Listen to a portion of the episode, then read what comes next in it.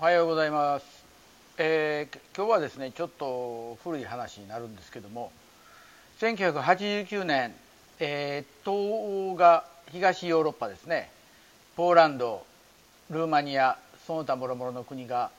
共産主義から脱皮したと。でまあその発端はまあ当時ソビエトユニオンのゴルバチョフにもあったんですけれども、えー最初に大きなことが始まったのが、えーポーランド。でハンガリー。でそれから東ドイツ。で特に東ドイツのホーネッカーのその政治的なものがなくなったと、えー力がなくなって一人が騒いだけれどもでそこでベルリンの壁の崩壊ですね。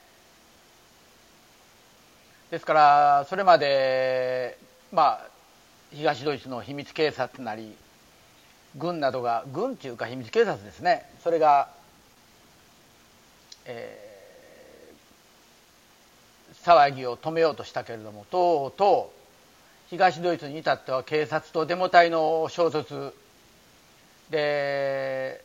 そこで始まったのがベルリンの壁崩壊なんですね。で10月18日この時に、えーホーネッカーが辞任そして東ドイツが完全に崩壊したと。要はこのホーネッカーというおっさん一人がね東ドイツと西ドイツを区別してでまあやったんですけども、えー東ドイツの東ベルリンここにある検問所が潰され東ドイツの人々東ドイツの人々が西に入って東西の交流が始まったっていうのが1989年なんですよね。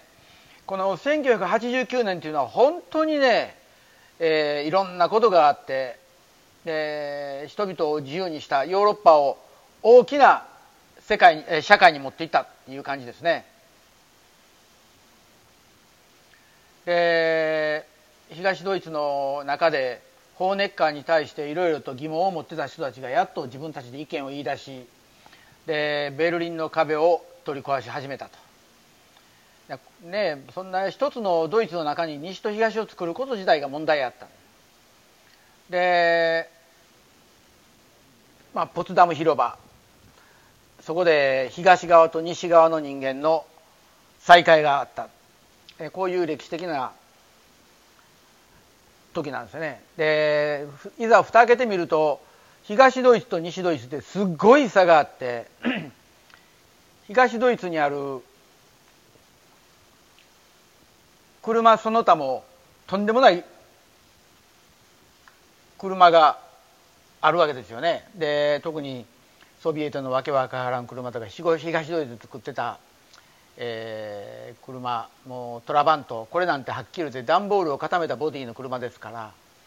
2サイクルで排気ガス出すしよくそんなもので同じ時期に西ドイツではベンツがありポルシェがありねアウディがありってもう全然違う社会が。でまたその時東ドイツが、えー崩壊した後今度ブルガリア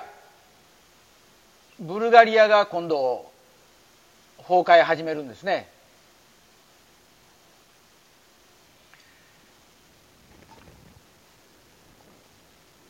でまあ最後の最後まで来てたブルガリアのディフコフ。でそれからムラデノフ。この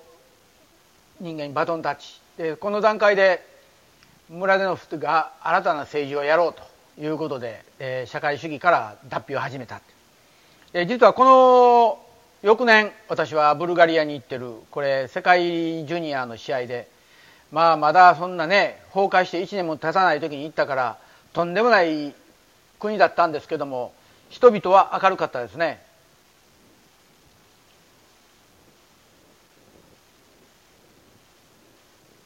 で同じ時にチェコでもやはり警官隊と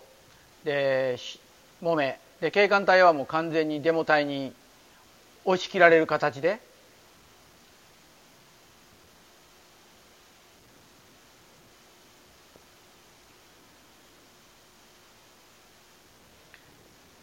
まあ、チェコ自体も、まあ、当時はねチェコスロバキア今でこそチェコ共和国で、えー、というふうになってますけども、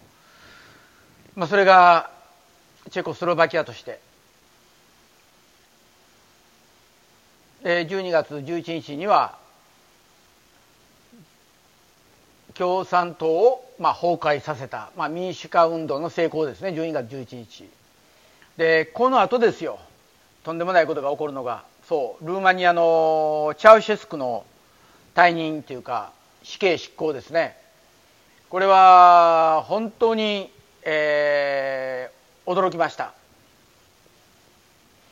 で私自身、まあ、ルーマニアはいろんなところから情報は得てたつもりでしたけれども何も知らないままで。で12月のあれいつですか？25日に、えー、銃殺刑がチャウシェスク行われてその1週間。12月の、えー、10日過ぎぐらい、まあ、12月に入ってですね、えー、ルーマニア西部のティミショアラで、えー、殺害事件があったそれが一つの発端となってルーマニアの、まあ、民主化運動が始まったんですね。でそんな中でまあいろいろと国民自体もいろいろと悩んだ時だったんですけども、えー、まあ12月24日にチャウシェスクを捕らえ、まあ、実はその前にチャウシェスクは逃げ取ったんですよね。自分とこの共産党ビルからヘリコプターで逃げたわけですよ。でそれをまあ、えー、擁護するっていう目的で国民が捕まえた。でそしてまあえー、なんて言うんですか？まあブカレストまで連れてきた。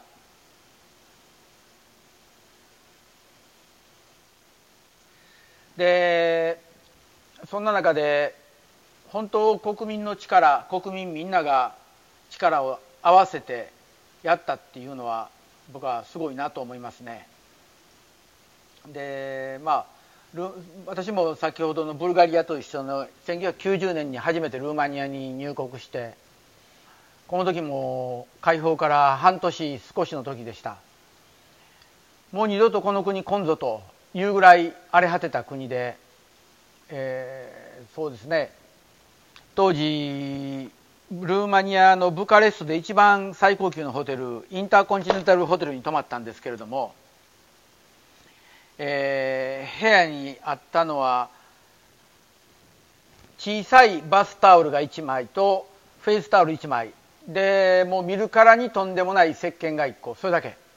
え、ベッドは完全に真ん中がへこんでこれでインターコンチネンタルっていうようなホテルでしたけども値段だけは12万円高いんですよ。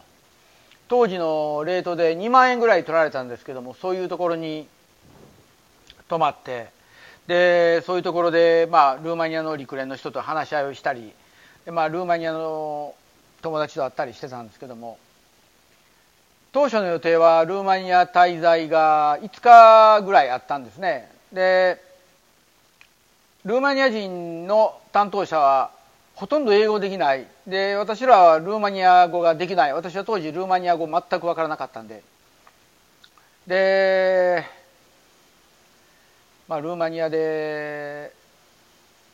空港着いて、まあ、ホテルに連れて行ってもらうまでの間ですね。なんだかんだ喋るんですけども言ってることが全く分からん。でまあ彼らは彼らなりに日本が何かわからない中で、えー、ルーマニアにただ一軒ある中華料理屋。これも驚きなんですけども。そこで夕食会が行われたんですけども、えー、まあ正直今だから言えますけども。食事は食べれたもんじゃなかったです。でもそのルーマニアの人たちからするとレストランで食べること自体そういうところで食べること自体がやっぱり良かったんでまあ本当にみんな彼ら彼らは喜んでました、まあ、まあ日本と一緒で要は接待してる人間がま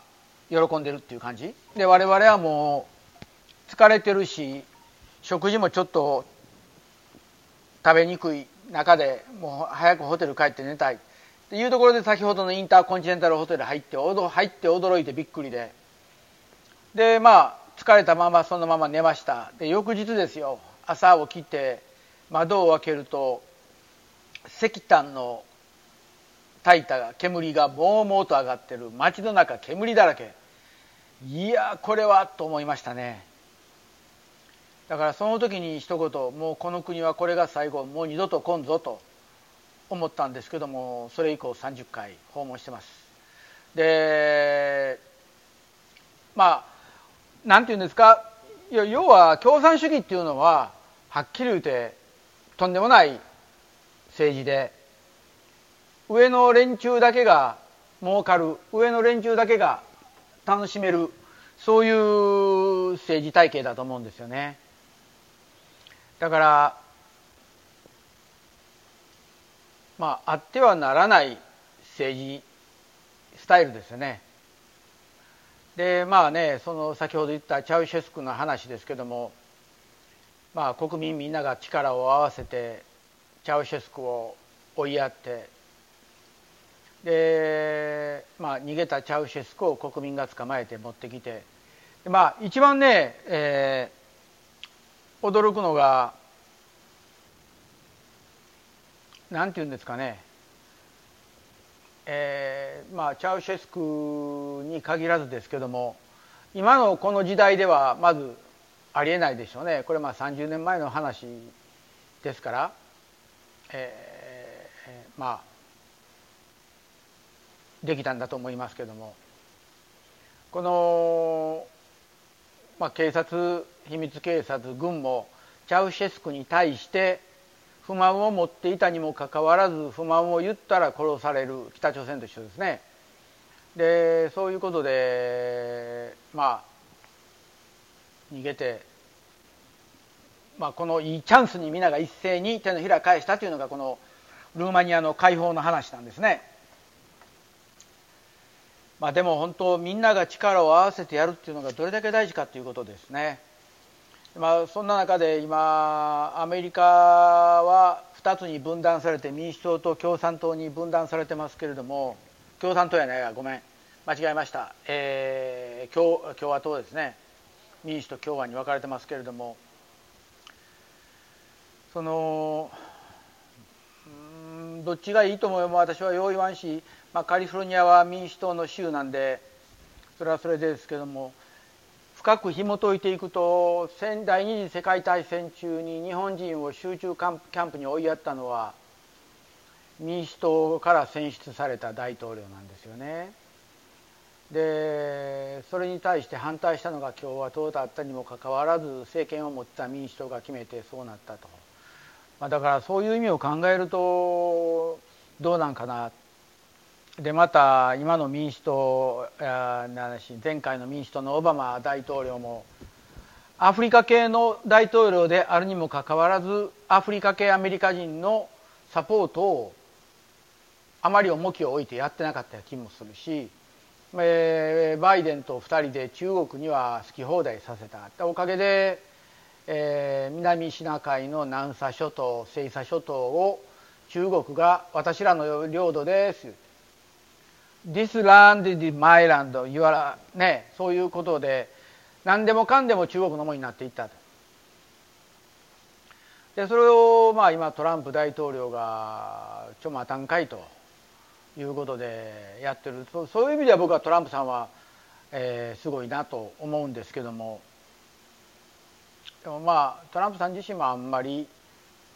ね深く物事考えずに口から喋ってバーッと出た言葉出してしまうんでまあ問題になってるし自分の家族だけを擁護してる部分が目につくんで好きじゃないんですけども民主党も共和党も結局は好き放題やってんねやなっていうことがあるんでは政治家なんて大したことないんやなというふうに、えー、思いますね。だからまあ本当にどうにかなってほしいし、えー、まあこの先、まあ、今日は面白くない話政治的なことでしたけども要は1989年という一つの大きな時に、えー、世界が変わり始めたでヨーロッパがそしてその後ヨーロッパの通貨がユーロに変わっていく、